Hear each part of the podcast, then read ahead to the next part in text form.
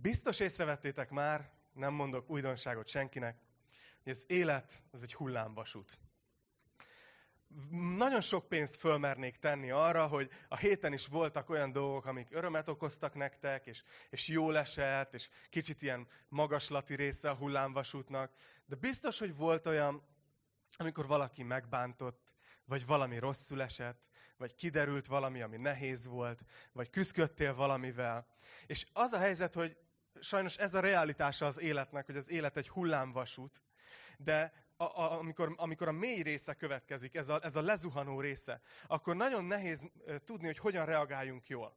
És biztos vagyok benne, hogy éreztetek talán a héten is olyat, vagy fogtok ezen a héten, hogy annyira jogos lenne visszaütni, visszabántani, visszaszúrni, valahogy visszaadni, éreztetni, hogy nem oké. Okay. Tehát valamit tenni, ami, ami kifejezi azt, hogy, hogy azért na.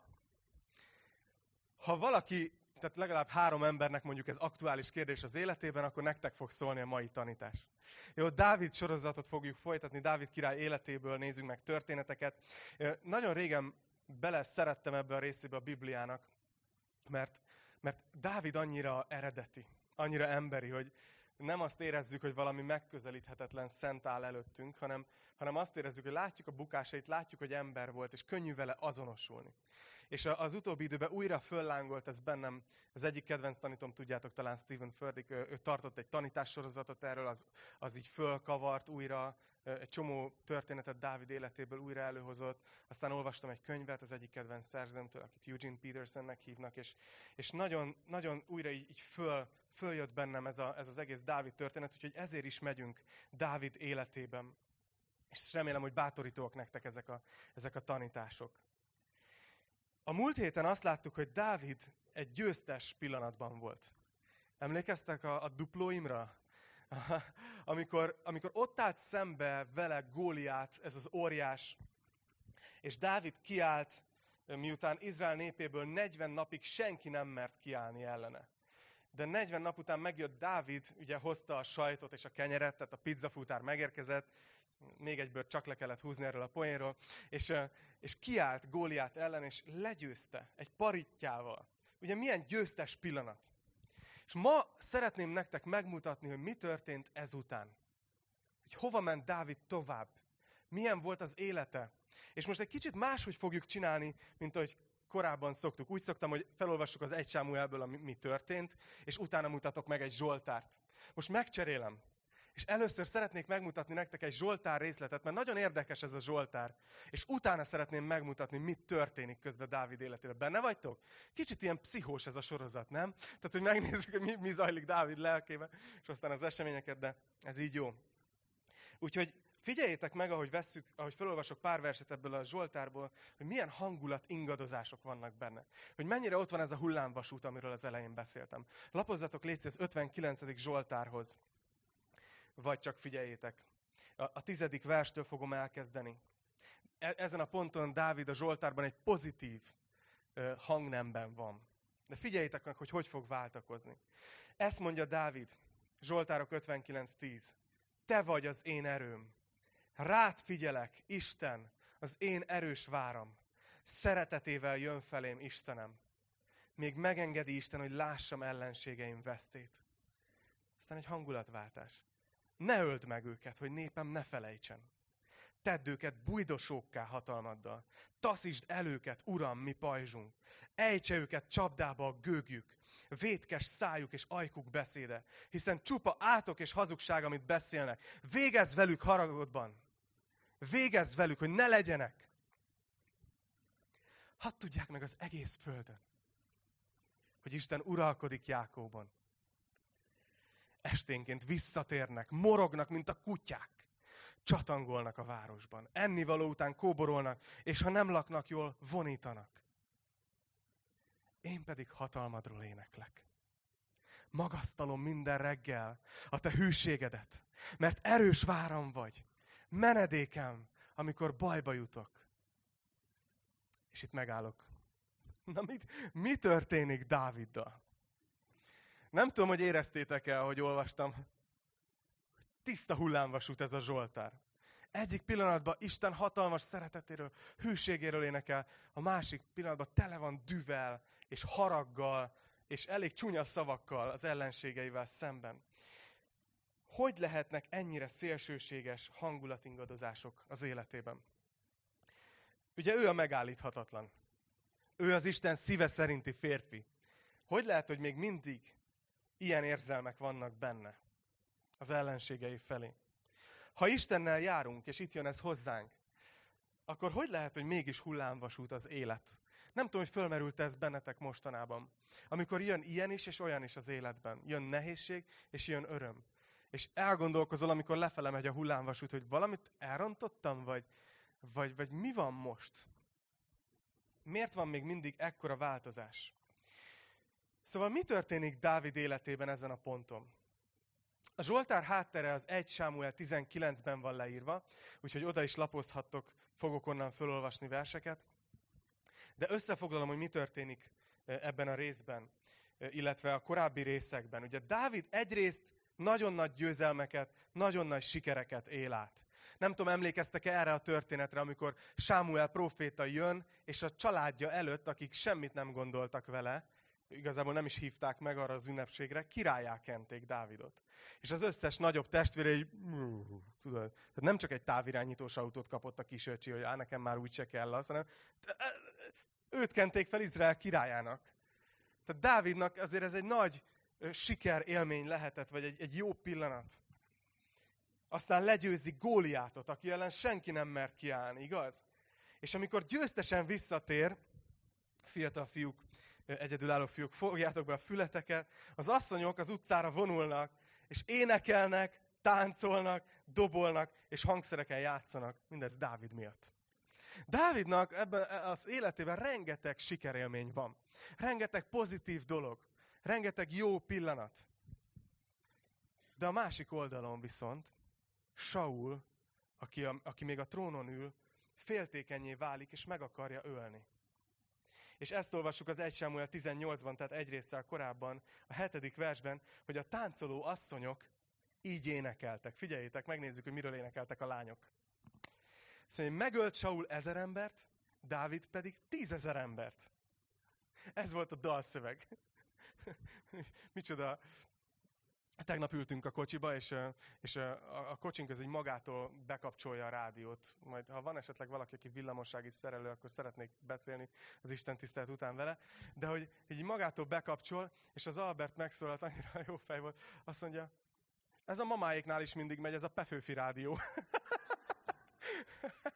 és ugye a rádióban mindig játszák a legnépszerűbb dalokat. Hát akkoriban ez volt a legnépszerűbb dal, tehát az utcán énekelték a lányok, ez volt a dalszöveg. Megölt Saul ezer ember, Dávid pedig tízezer ember.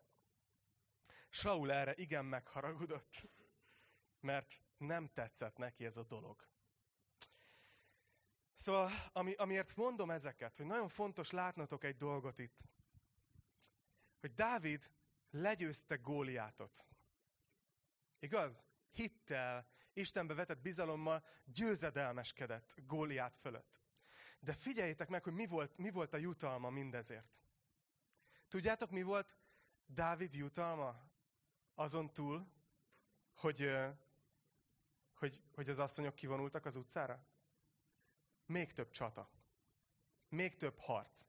Még több nehézség. Mert az a dal, amit itt énekelnek a lányok, az arról beszél, hogy Saul Dávidot elküldte a hadseregével. Tehát Dávid egyre nagyobb felelősséget kapott a hadseregben, és olyan hadjáratokat vezetett, ahol nagyon sokan meghaltak az ellenség közül. És ezért vonultak a, a, az asszonyok az utcára, és énekelték ezeket a dalokat. De néha azt gondoljuk, hogy van egy nagy kihívás az életünkben, és hogyha ezt legyőzzük Isten segítségével, akkor utána már jön a nyugi.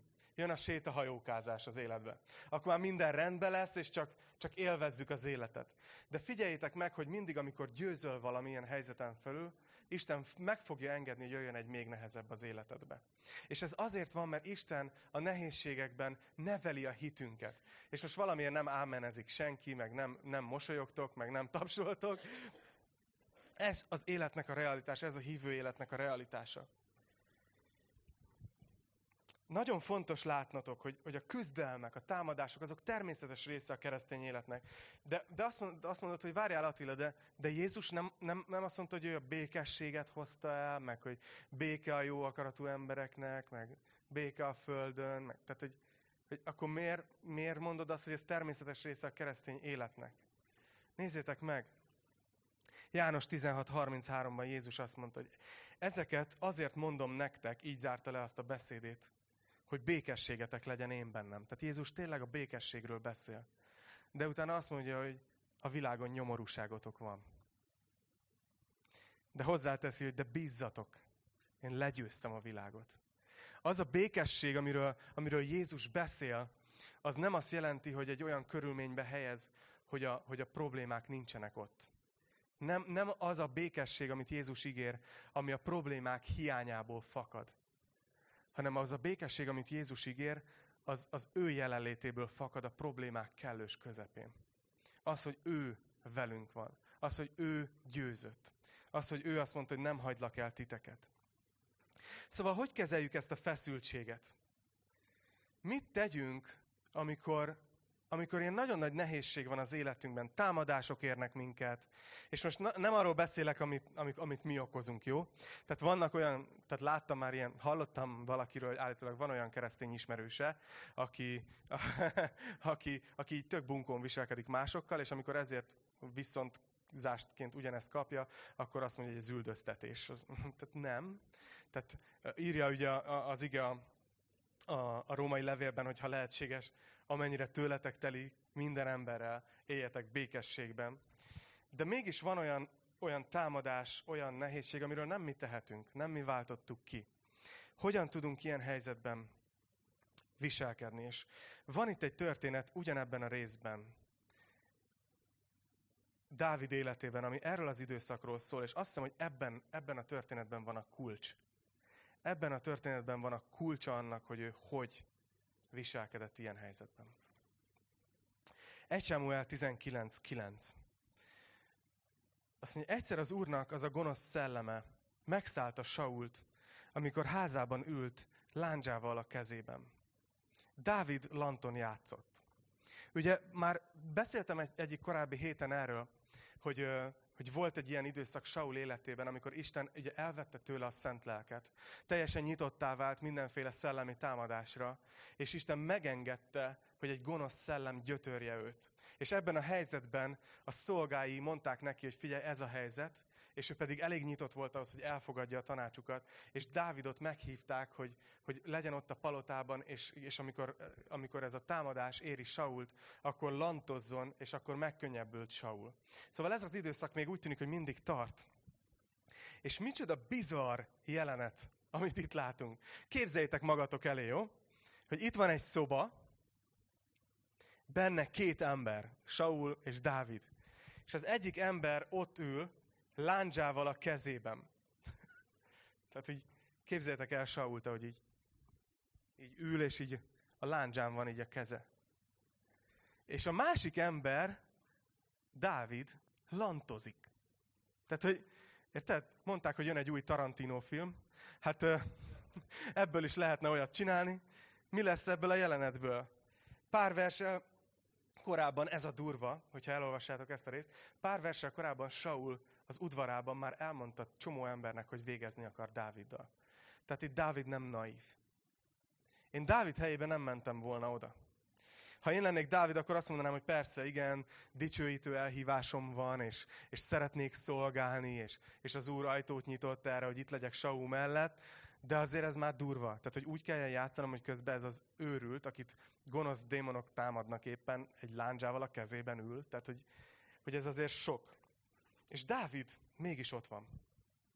Mégis ott van, és csinálja a dolgát. Na és figyeljétek, mi történik. Még mindig megvan a kép, ugye? Szoba, két ember, Saul lándzsával a kezében, Dávid lantozik. Azt mondja, ekkor Saul a lándzsájával a falhoz akarta szegezni Dávidot. De ő félrehajolt Saul elől. És a lándzsa a falba fúródott. Dávid pedig kiszaladt, és elmenekült még azon az éjszakán. Ez csak egyetlen vers, de, de hihetetlenül sok minden van benne. ahogy, ahogy elképzelitek, hogy, hogy, hogy Saul ott ül, és így, és így a lándzsája, az ölében, és így nem tudom, lehet, hogy így az ujjaival látszott rajta, és látszik, hogy tiszta dühös, és Dávid pedig lantozik, és egyszer csak Saul keze megszólul, megfogja a lándzsát, és oda dobja Dávid felé. És, és Dávid pedig azt mondja, hogy félrehajolt, nem tudom, ez egy Matrix, így, tudod, így, így félrehajol. Nincs olyan nap alatt, a filmek nem találnak ki semmit, mond. Még egyszer, Insta story Nem, nem, nem, nem, nem. Szóval az, hogy, hogy így félrehajol, és a lándzsa az így teljes erővel belefúródik a falba, és így elképzelem, hogy még az az energia, hogy száll a lándzsa, így tudod, így, így belefeszül a falba, és így, tuff, meg így remeg a, a vége, és így Dávid nézi, hogy ez most komoly? Tehát, hogy éppen félrehajolt, de e, e, egy pár centim múlt az élete. Végezte a szolgálatát, de azért ez kezd sok lenni. És azt hiszem, hogy ez a pillanat az, ami ezután történik, ami miatt ezt a tanítást szerettem volna ma nektek megtartani. Mert ez a legérdekesebb pillanat az egészben. Elképzelem, hogy ugye a zene az abba marad, a lándzsa az ott remeg még az erőtől a falban, ahogy Saul odavágta. És Dávidnak itt van egy brutál nagy döntése. Egy nagyon-nagyon nagy döntése. Szeretnélek emlékeztetni titeket arra, hogy ez az a srác, aki nem olyan régen egyetlen paritjával, sok méterről, egy két méternél magasabb embert leterített. Dávid az az ember, aki tud célozni. Ha ő megfogja azt a láncsát, és kiszedi a falból, és csak közepes erővel visszadobja Saul mellé, felé, akkor Saul nem hajol félre, és Saul halott. És Dávidnak az élete révbe ér, Dávid megkapja a trónt, ami őt illeti, és senki se vádolta volna valószínűleg ezért. Vajon ezt csinálja? Én, nem tudom, hogy mit kezdtem volna az ő helyébe. Ez nagyon durva. Én nem, persze én tudom, én, én nem tudok láncsával dobni, szóval én tudom, mit kezdtem volna, de hogyha Dávid lettem volna, akkor mit kezdtem volna, azt, azt nem tudom. És visszadob, ő, ő visszadobhatta volna, de ehelyett azt olvassuk, hogy mit csinál? Kiszalad, és elmenekül. Nem tett semmit. És az ige leírja, hogy ez az a pont, ahol ez a Zsoltár született. Lehet, hogy nem tudtátok, de az az előbbi hangulatingadozó Zsoltár. Az akkor született, amikor ez a jelenet után Dávid otthon volt. És Saul elől elmenekült. És ebben benne van az egész szíve.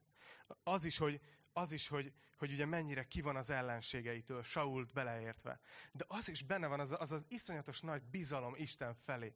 Láttátok, ugye? Hogy én, én Isten hűségéről akarok énekelni. Én, én, én szeretem az Urat, szeretetével jön felém Istenem. Így beszél Dávid Istenről. És persze azt mondja, hogy az ellenségem azok meg morognak, mint a kutyák, és végez velük, hogy ne legyenek. És vannak kicsit brutálisabb zsoltárok, de az már tényleg 18-as karikás. De hogy azért nagyon brutális dolgokat ír az ellenségéről, mert éppen ebben a helyzetben van, ebben a nagyon felzaklatott helyzetben, hogy, hogy kiszolgáltatott egy őrültnek, aki, akinek a trónja egyébként őt várja, de nem akar kezet emelni, de ő meg nem húz el, és még az életére tör, és még ő nem dobja vissza a láncsát, pedig ő mentette meg a Góliától, ő mentette meg a filiszteusok seregeitől, számtalan csatát nyert neki, az ő királyságát virágoztatja fel éppen Dávid, és az a hála, hogy kap egy láncsát majdnem a tüdejébe. És Dávid hazamegy, és nagyon tetszik, hogy mit csinál. Nem azt mondja, hogy inni akarok, vagy, vagy nem tudom, valamit széttörök, vagy lemegyek az edzőterembe, hogy levezessem a feszültséget, vagy nem tudom hanem Dávid ír egy Zsoltárt. Dávid úgy dönt ebben a nagyon feszült helyzetben, hogy dicsőíteni fogja Istent. És kijön a, persze, kijön a koszos rész is a, a dalírás közben. De Isten, azt, Isten úgy dönt, hogy Isten dicsőíti tovább. És így is folytatódik Zsoltárok 59-18, hogy te vagy az én erőm. Rólad zeng az énekem. Nem tudom, hogy ti nem vagytok úgy néha, hogy igen, megy a dicsőítés, de most nincs kedvem. Most nem volt jó hetem. Most, most nehézségek között vagyok. Most, most őszintén emberek között is alig van kedvem lenni. És megy a dicsi, és ja, tök jó dalokat hozott a Peti, de most nem tudok bekapcsolódni, mert Dávid ebben a helyzetben, amikor legmélyebben van, amikor minden összeomlik körülötte, amikor tudja, hogy nem mehet ez így tovább, és látni is fogjuk majd, ahogy a történet kibontakozik, ő mégis úgy dönt, hogy dicsőít. Óriási erő. Azt mondja, hogy, hogy rólad zeng az énekem, erős váram az Isten, az én hűséges Istenem.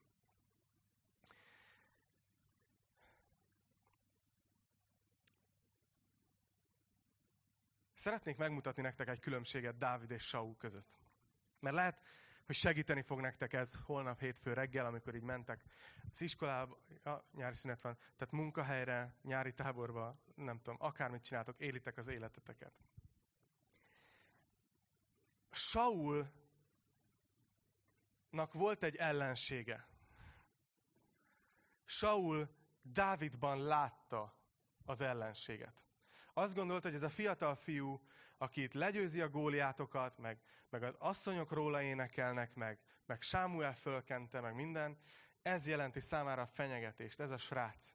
Ő az ellenség. És Saul ezért küzdött Dávid ellen. Tűrtőztette magát egy ideig, de aztán látjuk, hogy eljött a pillanat, amikor odadobta a láncsát.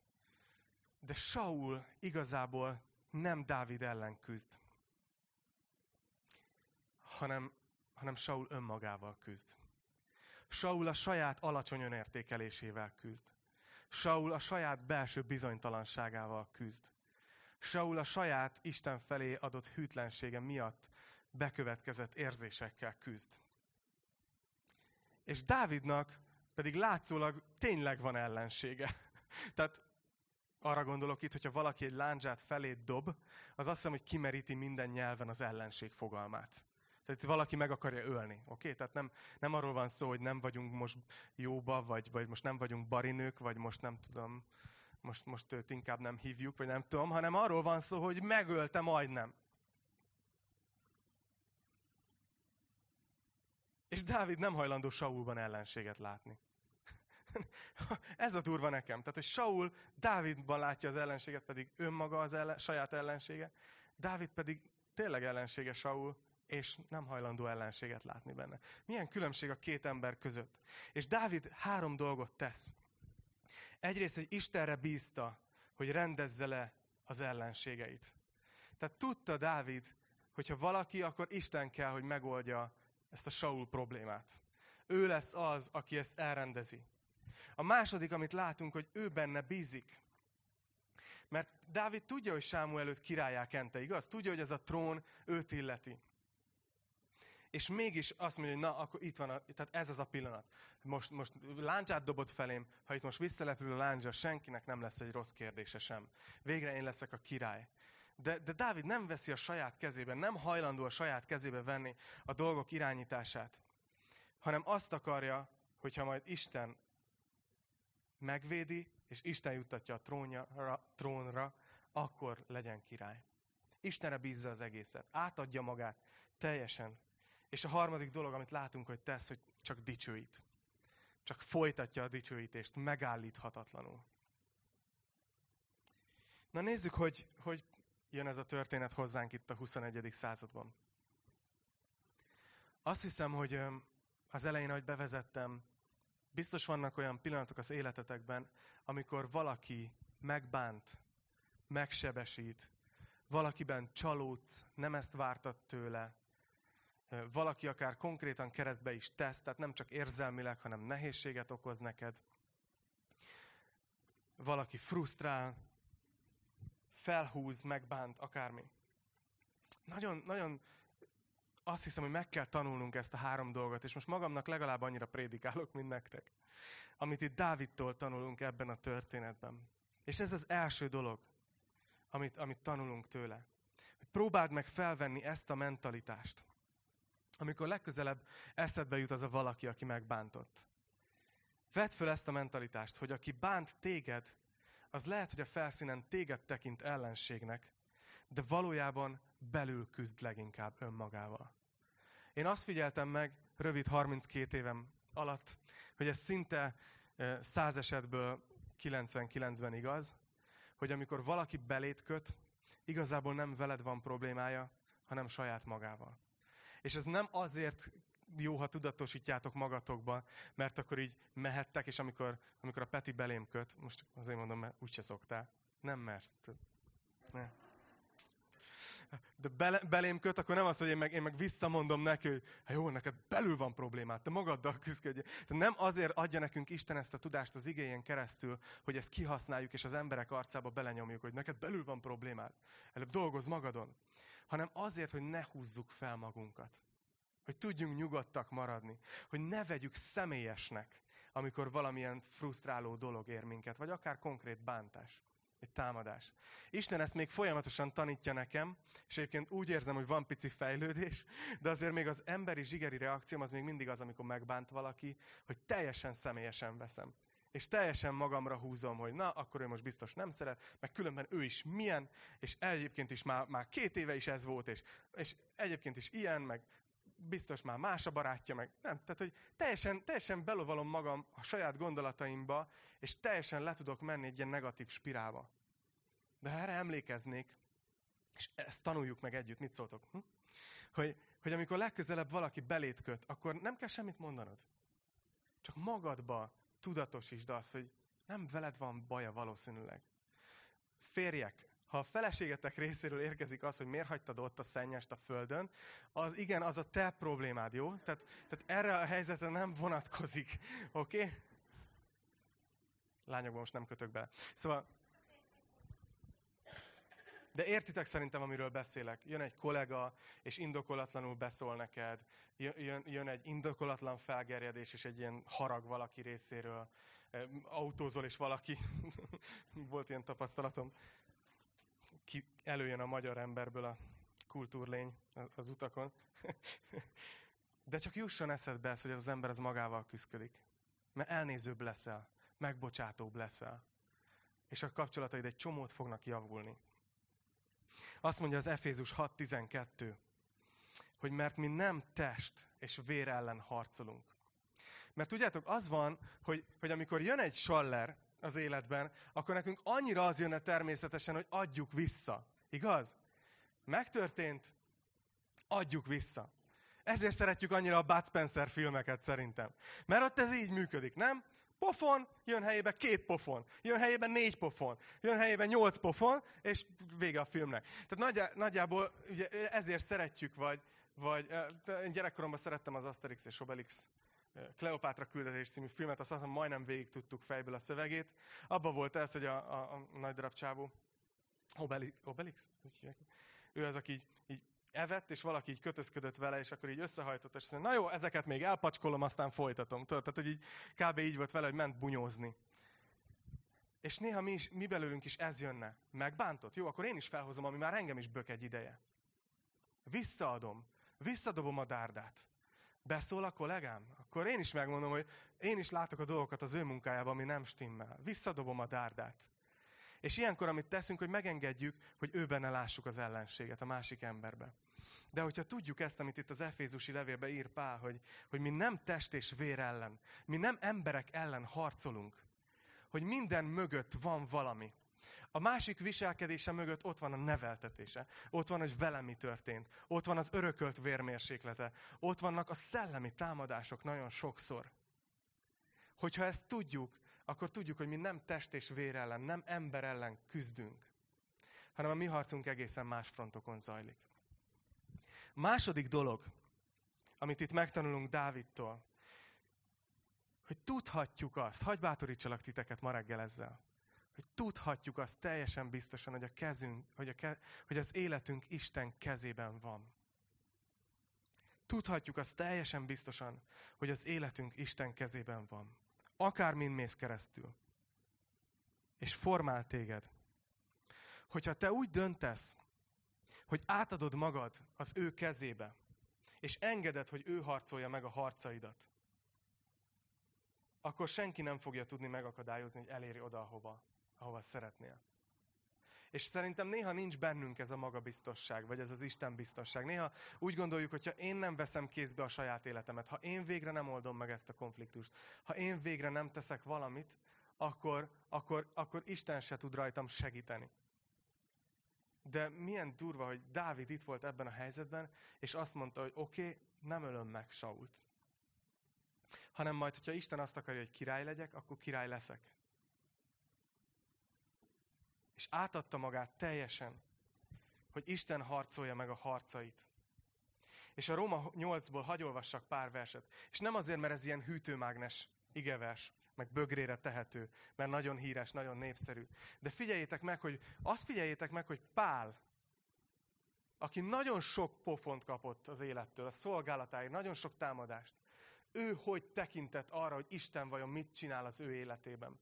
Hogy Pál mennyire volt biztos Isten szeretetében. És lehet, hogy itt ülsz, és azt mondod, hogy oké okay, Attila, én nem vagyok Pál. Én nem vagyok olyan jó, nem vagyok olyan szent. Figyeljetek, Isten drága gyermekei vagyunk. Nagyon szeret minket, sokkal jobban, mint hogy mi el tudjuk azt képzelni. Annyira durva ez a kép. Valakivel beszélgettem nem régen, egy nagyon nehéz időszakon ment át. És mondta, hogy igazából elég sokan elfordultak tőle. De amikor, amikor azt mondta, hogy megértette a, a Bibliában azt az igeverset, amikor azt mondja az ige, hogy Isten szeretete az olyan, hogy még ha egy anyuka elfelejtkezne a gyerekéről, Isten akkor sem felejti el az övéit. Tehát Ist, nem tudom, hogy édesanyák, ezt föl tudjátok-e fogni. Hogy mi, mi az a körülmény, ahol te a gyerekedről elfelejtkeznél, és nem törődnél vele. De Isten azt mondja magáról, hogy az, az én szeretetem feléd az erősebb, mint amit te a gyereket felé érzel. Nagyon durva. És Pál ezt mondja Róma 8.28-tól, hogy azt pedig tudjuk. Tehát nem azt mondja, hogy lehet, hogy így van, vagy hallottam egy tanításba, és jól hangzott. Hanem azt mondja Pál, hogy ezt tudjuk, hogy akik Istent szeretik, azoknak minden a javukra szolgál. Azoknak, akiket örök elhatározása szerint elhívott. Nézzétek, nem azt mondja Pál, hogy tudjuk, hogy azok, akik Istent szeretik, azoknak csak olyan dolgok fognak történni az életébe, amit Isten akar, hogy történjen. Nem azt mondja, hogy akik Istent szeretik, azoknak csak jó dolgok fognak történni az életében. De azt mondja Pál, tudjuk, hogy akik Isten szeretik, azoknak minden a javukra szolgál. Még a rossz dolgok is, ami történnek. És utána egy kizúmol, és azt mondja, hogy azért, mert nem csak azzal foglalkozunk, hogy most mi történik az életünkben, hanem hogy Istennek van egy örök elhívása, egy nagy terve, és annak mi a részei vagyunk. Azt mondja, hogy minden a javukra szolgál azoknak, akiket örök elhatározása szerint elhívott. Mert akiket eleve kiválasztott, azokat eleve el is rendelte, hogy hasonlóvá legyenek a fia képéhez. Hogy ő sok testvér között legyen elsőszülött. Akikről pedig ezt eleve elrendelte, azokat el is hívta. És akiket elhívott, azokat meg is igazította. Akiket pedig megigazított, azokat meg is dicsőítette. Mondja Pál, akinek a teste tele van sérülésekkel, korbácsütésekkel, börtönből szedett emlékekkel. És azt mondja, én tudom, minden. Az egész életem Isten kezébe van. Jöhet akármi. Isten el fog juttatni oda, ha én átadom magam. És végül a harmadik dolog, ez lesz az utolsó. Hagy hívjalak ki titeket egy kicsit ebben a dologban. Hogy mi lenne, ha ma lenne az a nap, amikor jó páran úgy döntötök, hogy, hogy nem csak így óvatosan, éppen félénken fogtok bízni Istenben, hanem hogy nagyon fogtok bízni Istenben.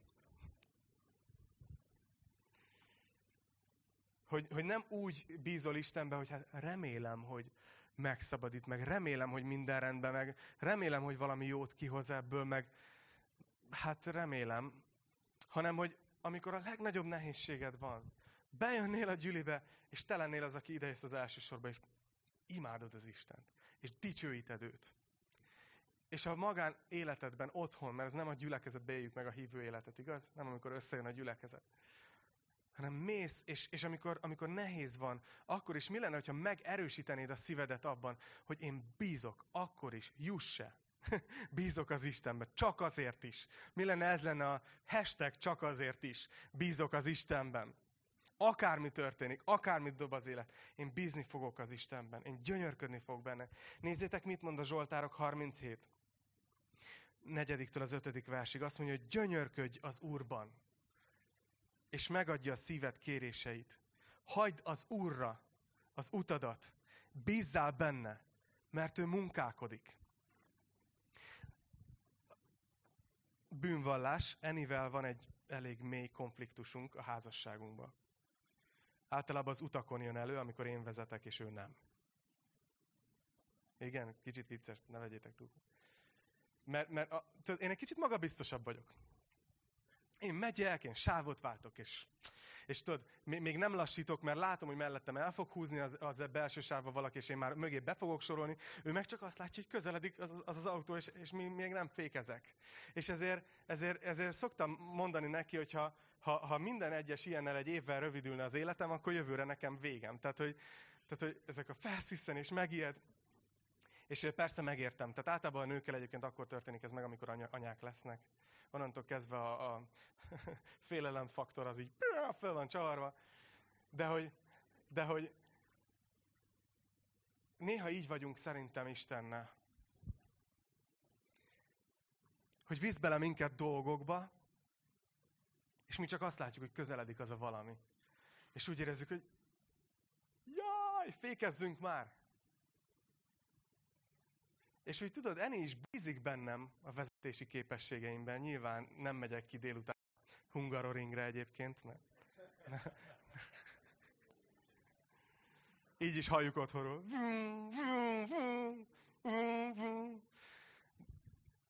De hogy mi lenne, hogyha annyira bíznánk Istenbe, hogy, hogy elismernénk aludni a jobb ülésen. Egyébként Eni néha elalszik, tehát azt hinnétek, hogy teljes kudarc vagyok férként. És sofőrként. És nem adok olyankor neki altatót. Mit mondtál?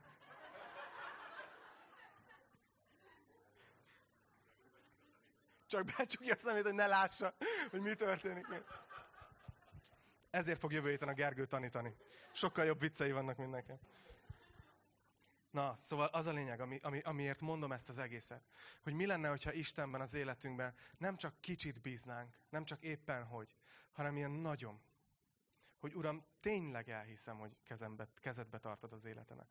Tényleg elhiszem, hogy akármiből tudsz jót kihozni a javamra. Tényleg elhiszem, hogy amikor nekem úgy tűnik, hogy ebből frontális ütközés lesz, te akkor is tudod, hogy mit csinálsz. Mi lenne, hogyha ilyen, ilyen nagyon ész nélkül bíznánk Istenben? Szerintetek mit, mit érne el az életünkbe? Azt mondja, hogy hagyd az Úrra az utadat. Bízzál benne, mert ő munkálkodik. Ő tartja a kormányt, ő vezet, ő látja a visszapillantót. Isten munkálkodik, hagyd az Úrra az utadat. Azzal szeretném lezárni, hogy miért tudta ezt Dávid megtenni. Mi volt az igazi motivációja? Bízott Istenben, oké, oké, oké, de, de hogy jelent ez meg a gyakorlatban? És én azt hiszem, hogy amit, amit nagyon erősen látok Dávid életében, hogy ő nem csak Isten ígéreteibe bízott, nem csak Isten jóságába bízott, nem csak Isten szokásaiban bízott. Tudod, hogy általában, hogyha ezt csinálom, akkor Isten erre így szokott válaszolni. Ha én ezt teszem, akkor ő meg szokott áldani ezért. És akkor egy ilyen kiszámítható dzsinszerű Istenben hit volna. Hanem Dávid Isten jellemében bízott abban, hogy ő egy jó Isten. Néha szoktuk így használni, igaz? Hogy Istenre valaki így hivatkozik, hogy a jó Isten. És olyan, mint ez egy ilyen népies, kicsinyítő képző lenne sokszor a nyelv, hogy a jó Isten tudja. Tudod, milyen igazság van abban a mondatban? Hogy a jó Isten tudja, hogy mi van az életünkben. Hogy ő jó, és ő tudja. És azt látom, hogy hogy Dávid ez miatt, hogy bízott Isten jellemébe teljesen, annyira át tudta adni magát Istennek, hogy nem is akarta legyőzni Sault. Nem akarta átvenni a trónt, hanem tudta, hogy úgyis ő lesz a király, mert Isten megígérte. És hagyta, hogy Isten ezt kibontakoztassa. És nekünk ez már könnyebb egy kicsit, ez a záró gondolatom. Mert a mi Dávidunk, Jézus Krisztus már győzött. És nekünk is igaz ez az életünkben, hogy, hogy nem kérdés, hogy mi lesz azon a napon, amikor Isten előtt állunk színről színre. Hogyha te hiszel Jézus Krisztusban, a bizalmadat ő belé vetetted, elfogadtad, hogy ő azt mondja rád, hogy bűnös vagy, elfogadtad, hogy Jézus érted halt meg a kereszten, amikor ott függött ég és föld között kifeszítve, és amikor azt kiáltott, hogy elvégeztetett, akkor a te üdvösséged az egy lezárt dolog lett, az egy kész, aláírt, végleges dolog lett. Hogyha, hogyha ennyire bíznál abban, hogy, hogy, hogy tudod, hogy Jézus a győzelem már az övé, és te az övé vagy, akkor szerinted hogy élnéd át azokat a, helyzeteket, amikor úgy tűnik, hogy éppen nagyon nem győzöl? Éppen nagyon nem a győztes oldalon vagy. De a győztes oldalon vagy. És ezért szeretném megkérni a, a dicsőítő csapatot, hogy gyertek vissza. És ezért fogjuk körbeadni a tálcát az úrvacsora elemeivel, a szőlőlével és a pászkával. Mert Jézus azt kérte tőlünk, hogy amikor összejövünk, mint gyülekezet, akkor emlékezzünk arra, hogy ő meghalt értünk. És beszélgettem egyszer valakivel erről, aki mondta, hogy hát ez olyan komor dolog, hogy Isten miért pont ezt kéri, hogy mindig a halálára emlékezzünk. És azt hiszem, hogy pont azért, mert abban mutatta meg a szeretetét. Ő is legyőzte saját magát egyébként. Ott volt a Gecsemáné kertben, és azért könyörgött, hogyha lehetséges, múljék el ez a pohár. De mégis megtette ezt, mégis a keresztre ment. Azért, hogy azok, amiről ma beszéltünk, igazak lehessenek. Hogy bízhassunk abban, hogy Isten az atyánk. Hogy bízhassunk abban, hogy a győzelem már a miénk. Mert Jézus nem csak ott önmagát győzte le, és nem csak a bűneinket vitte fel a fára, a betegségeinket vitte fel a fára, hanem a harmadik nap legyőzte a halált. És kijött a sírjából, és győzelmesen ül az atya jobbján. És tudjátok, mit csinál? Minden nap. És azt hiszem, hogy a mennyben nincsenek időzónák, és ha jól tudom, nincs éjszaka. Jézus, mondanám, hogy 0-24-ben, de semmi értelme az időnek a mennyben. De Jézus egyfajtában közben jár értünk. Szerinted milyen biza, magabiztosságot ad az életednek az, hogyha úgy mész be holnap a munkahelyedre, hogyha úgy mész el nyaralni a családoddal, hogyha úgy mész haza ma, hogy tudod ezt. Úgyhogy imádkozzunk, úrvacsorázzunk, emlékezzünk a megváltóra, és vigyétek magatokkal ezeket a gondolatokat. Jézus, köszönjük neked, hogy szeretsz minket. Köszönjük neked azt, hogy a te szereteted az nem ismert határokat. Még a végső nehézség, a döntési nehézség, a fájdalom sem szabott határt, hanem azt mondtad, hogy itt vagyok, és elmentél a keresztre, és meghaltál értünk. Köszönjük neked azt, Uram, hogy emiatt, csak a te győzelmed miatt, nem valamilyen önsegítő könyvből tanulva, vagy nem, nem a magunk energiáját így fel fellobogtatva, hanem, hanem a te győzelmed miatt élhetünk egy ilyen istenbiztossággal az életben. Akkor is, amikor jön a hullámvasútnak a lefele tartó része. Uram, szeretnék imádkozni a testvéreimért itt ma. Hogy erősítsd meg a szívüket a te kegyelmeddel, ami szembenéz velük az úrvacsorában. Az, hogy te az életedet adtad értük, és megszerezted a győzelmet. És ezért mi hozzád tartozunk. Uram, kérlek, hogy hogy ahogy vesszük az úrvacsorát, és emlékszünk rád, és aztán fölállunk, és dicsőítünk téged, kérlek, hogy tölts be mindenkit a szent lelkeddel. Azért, hogy tudjunk ennek a nagy szeretetnek a tanúi lenni, akárhova megyünk az életben. Jézus, a te nevedben imádkozunk. És köszönjük mindent, amit tettél értünk. Amen.